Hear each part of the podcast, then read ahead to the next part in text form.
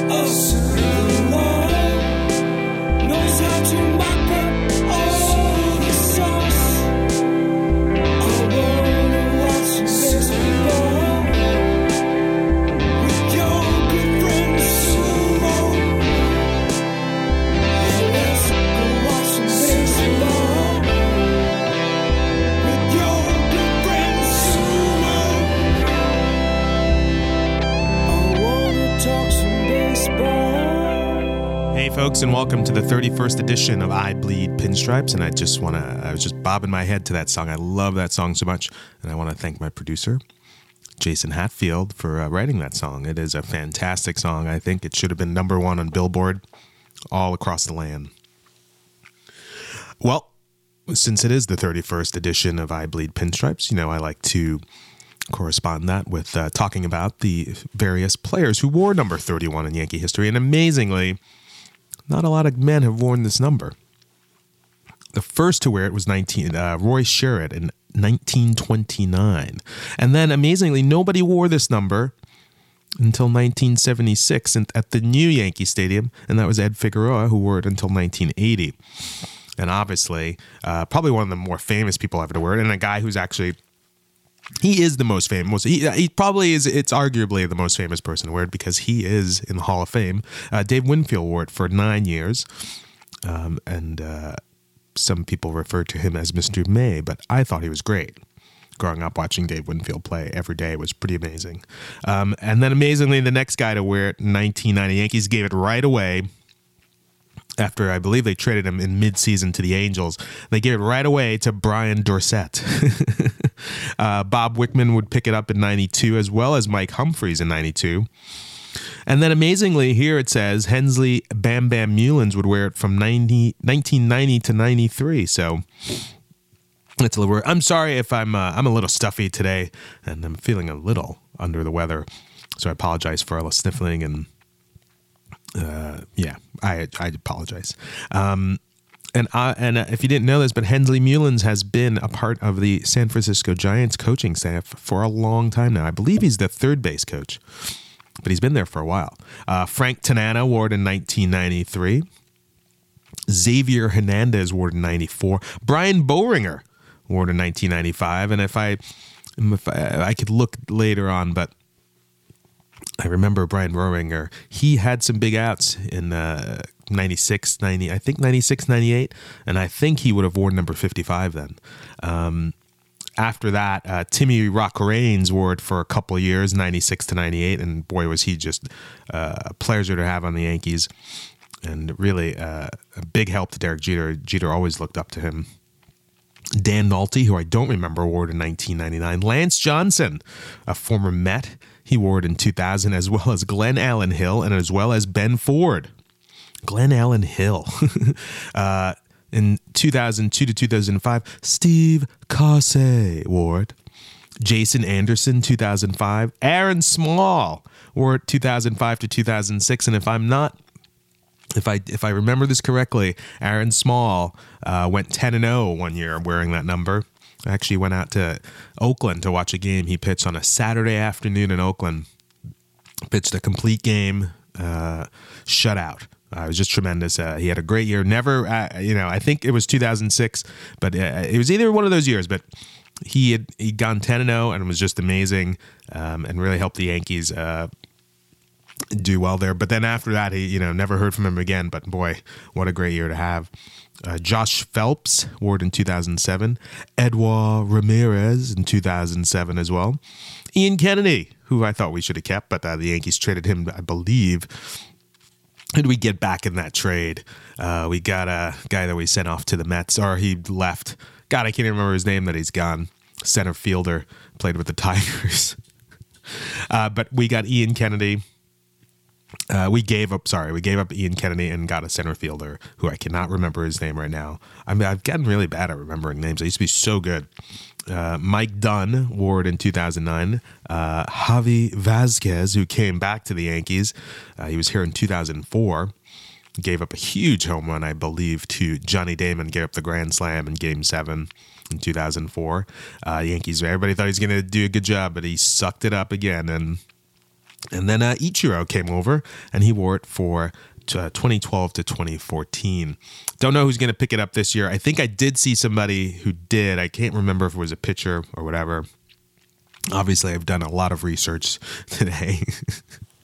um, well, you know, in the whole talking about numbers, a lot of talk this week because uh, the Yankees, and uh, I am recording this a day before spring training. Uh, pitchers and catchers show up to Yankee Stadium to uh, George M. Steinbrenner Field.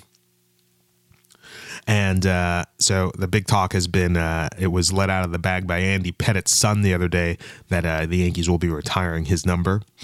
Uh, in August, I believe. And so then I think the Yankees released other information. I don't know if they wanted to do it at that moment because then all of a sudden people were like, well, what about Bernie? You know, and so Bernie Williams will be will have his number retired as well as Jorge Posada. And Willie Randolph will not get his number retired, but he will get a plaque out in center field as well as the other gents. Uh, it's weird who the Yankees retire. They do it differently than any other team. Uh, some people like to say that, you know, with uh, Jeter gone and um, sort of not people not really knowing what kind of season they're going to have, you know, they got to fill the stadium. Uh, they, you know, stadium cost a billion dollars, so somebody, I'm sure it's still being paid off, and uh, they need to fill the stadium. You have these big days, and they get the stadium filled. People love memories, and uh, it brings these these guys bring back a lot of good memories. But if you look at teams like the Red Sox, if you look at teams like the Cardinals and the Giants, I believe they only, and I could be wrong, uh, I know the Red Sox, everyone, every number that's been retired except for one, Johnny Pesky, and Pesky's been there for like 90 years. He is, some people can, you know, believe is he is the the embodiment of the Red Sox. And in saying that, uh, anyway, he's he's the only guy that's his number was retired. Everybody else number in Red Sox, uh, they're Hall of Famers. If you look at the Cardinals, all they're they're all Hall of Famers the Giants Hall of Famers. You know, the Mets. I think the Mets only have two numbers retired. That's Casey Stengel, and that's also Tom Seaver. Uh, so a lot of other teams have a very uh, high threshold. You've got to get to a certain point. So I was looking to see, you know, let's look at some of the guys. Uh, let's look at all of the guys actually. Uh, Billy Martin, number one. He was retired in '86. Uh, obviously, number two isn't retired, but it will be retired. Uh, some guy named Babe Ruth uh, he, he's retired. Lou Gehrig, who was the first, I believe, in all professional sports to have his number retired and was retired on Lou Gehrig Day on July 4th, 1939. Joe DiMaggio, number five. Uh, Joe Torre's number, who was retired. I was there last year. That was a fun day. Mickey Mantle's number is retired. Yogi Berra and Bill Dickey both share number eight both retired. Uh, Roger Maris, numbers retired. A lot of people have a problem with that because he was only a Yankee for a few years. Yes, he broke one of the greatest records of all time. Phil Rizzuto, uh, and he is in the Hall of Fame, as well as Thurman Munson. His number was retired. Obviously, he died uh, tragically in a plane accident in '79. Uh, he was the captain of the Yankees for many years. Whitey Ford, another Hall of Famer. Don Mattingly, who's probably on the cusp of, uh, he will now, the only way he can get in now is uh, through the Veterans Committee. But I see no problem with Don Mattingly. He's one of the more beloved figures, but I can understand where you would say that. But then again, it's like, how can you see anybody else wearing that number? It's it's a weird, it's a weird, it's a weird thing. Um, Elston Howard, uh, number 32, uh, first black man to ever play for the Yankees. Uh, Casey Stengel, obviously his number is retired. He's in the Hall of Fame. Mariano Rivera, I believe he was the only Yankee ever to appear as the only active player to have his number retired, but yet still playing. Reggie Jackson, 44, another one that people have a little problems with because he only played with the Yankees for five years. And Ron Guidry, who is arguably the you know I arguably the second best lefty in Yankee history and one of the best pitchers that they've ever had. again, I don't know. Uh, he's probably far off from, you know, Hall of Fame consideration. Uh, these are tough. These are tough ones in the Yankees. You know, they they they their standards are their own. Um, out of all these guys, you know, Ruth, Gehrig, DiMaggio, uh, Torre, Mantle, Berra. I'd have to look for Bill Dickey. I don't know if Bill Dickey is in the Hall of Fame. I would think he is. Um, Phil Rizzuto is in the Hall of Fame. Thurman is not, but you know you could say that if his career didn't uh, wasn't cut short, that he was heading there. Whitey Ford obviously in the Hall of Fame. Mattingly not. Elston Howard not. Casey yes. Mariano will be. Reggie yes. Ron Guidry no. Out of the next few guys, uh, Posada is not going to be in the Hall of Fame.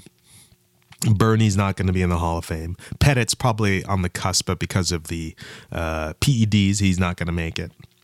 So, I mean, you know, who knows? Uh, the Yankees do what they the Yankees do. They, you know, some uh, players are very beloved here in the Yankees organization, and, and they're rewarded for that. And I, I don't I don't really see anything matter with that. It's a debate. We can talk about it over and over and over and all we want, but it doesn't really matter. The Yankees have made their decisions, and we will go and we will watch the ceremonies, and you know we'll have great memories of that. You know, uh, buddy for mine from Texas was talking about you know Jorge Posada. You know, good career, but was he a generational kind of player? Um, I could be wrong, but I think probably the range. He's a Rangers fan, and I could I could be wrong in thinking that only Nolan Ryan is probably the only guy that the Rangers have ever retired. You know, a number that has been retired, and that's understandable. You know, eh, you've got to be. I get that. You've got to me. You've got to be a Hall of Famer, honestly. But then again, how can I say that Don Mattingly wasn't that kind of player for the Yankees? He was the most beloved player there, you know, for a good 10 years.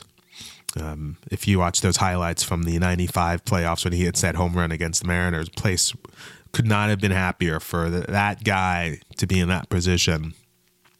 And he's, you know, he is beloved here in New York.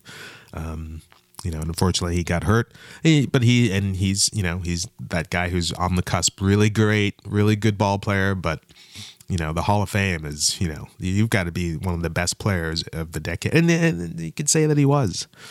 You know, some people don't think that um not Don Drysdale, but uh God, why can't I remember names anymore? um oh man, not Drysdale, but uh oh, why can I not remember? Sandy Koufax. You know, Sandy Koufax probably had five, six amazing years. And I guess, you know, that's you know, he and he was so good for those five, six years.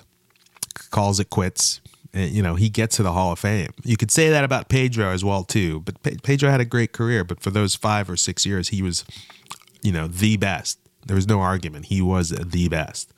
Um, I guess the other big story is that Alex Rodriguez, uh, he. Uh, the Yankees wanted him to uh, hold a press conference before he came down to spring training, I believe, next Wednesday. Alex decided not to do that. They said, hey, the Yankees said, hey, you can use Yankee Stadium. He, he decided to do a handwritten note. I did not read the note. I, I cannot stand Alex Rodriguez. Um, I'm not looking forward to him being on this team. My thought is that he will not get past May 31st. You know, because at the end of the day, if he's not producing, the, Yankees have to cut him. They have to let him go. He's making this money no matter what. I just think a guy who hasn't played in a year, and obviously there have been guys who've come back from injury, you know, and they've come back, you know, look at Adam Wainwright. I think pitchers are a little different, but uh, I, I can't think of a hitter who was gone for a year. Obviously, Jeter was gone for a little bit there, and he came back and he was okay last year. Had spurts of it. I can see Alex having spurts of it. You know, hitting some home runs, getting some RBIs, but you know, he's had hip surgery. He has, you know, he's had lingering injuries. He's 40 years old. I can't see him producing anything. Uh, and I think the goal for the Yankees right now is that, yeah, let him come to spring training, show that he can't do it. You know, I just can't see him producing. I cannot, I, I can't believe that anybody thinks, and hey, what do I know? But I can't see him, you know, at the end of the year, his numbers, you know, 240, 25 home runs, 80 RBIs. I mean, can you really see that? I, I just don't see that. You know, uh, his his career has been uh, in a downward spiral for a while now, and I just can't see him. I don't care how much he worked out. I, they always say, you know, you can practice, practice, practice, but when once you get in the games, it's a different speed. And I know that he's been playing this game for a while, but I just think he it's his, his it's time for his comeuppance. He's taken a lot from this game. I don't know what he's really given to the game. He always states that, hey, I love the game so much. Doesn't seem like he loves the game so much. He seems like the most selfish ball player I've ever seen. And you know, I I, I don't wish him any I don't wish him any uh, b- any bad on him. that doesn't even make any. I don't wish anything bad to happen to him. But it'd be great if he, you know, just bows out and leaves. I mean, he's got, to, you know, I can't feel sorry for the guy. I mean, I mean, he's almost made over, you know, what he's he signed he signed two contracts over two hundred million dollars. The guy's, you know, filthy rich, and I'm sure he's happy. You know, he's gonna have to look at himself later in his life. He's gonna have to look, you know, tell his girls what he did. And uh, you know, I really, I just don't care. I just want him off my team. He's such a cancer to me, and uh, you know, I just hope he's gone. Um, like I said, it's uh, spring training. It starts tomorrow. Thank God. Uh, with the weather we've had on the East Coast, it's been cold. So just the thought of spring training makes you think, "Oh my God, some warm weather is coming," and uh, that's you know we need we need that hope. we need some hope. Um, if you don't know, uh, the Yankees' first game will be March 3rd. They play the Phillies. They always seem to play the Phillies a lot uh, at 105. And their first home game at George M. Steinbrenner will be against the Phillies at 105 on March 4th. Um, and just in case you didn't know, big uh, additions this year to the team Didi Gregorius, who will be uh, taking shortstop. And, you know, uh, I think most people have already anointed him the shortstop position, but, you know, there's a chance he falls flat on his face. He's definitely a great, from what we hear, he's a great defensive player. But can he hit 250, 260? Well, we, we will see. But hey, maybe he has a really bad spring training. Maybe Stephen Drew has a great spring training. He steps into shortstop, and maybe one of the kids, Rob Refsnyder or Jose Pirela, moves into second. You know, lots of things can happen here. So we'll, we'll see what happens. That's, uh, that's all you can do you know, there's lots of prognosticators and people are saying this and that and blah blah blah. But to me, at the end of the day, it's just it's you know the, these guys have got to go between the lines, produce, and that's that's how things get decided, not by people in the media talking about things or you know it, it gets a little convoluted. I think sometimes you know who predicted that the Royals were going to the World Series last year, so people re- you know when you think about it, writers, media types, they really don't know that much, you know don't get me wrong. I, I love a few guys out there, Buster Olney. I love uh, love the New York Times guys who do baseball. I love Bill Madden for the Daily News, but when you when you get down to it, these guys really don't know anything. They're just they're lucky to be writing or covering baseball. I mean, who wouldn't want to do that? But you just never know what's going to happen. You know, somebody could say, "Hey, uh, you know Tanaka's gonna go, you know, get hurt this year, or, or Tanaka's gonna win twenty games. It, we just don't know.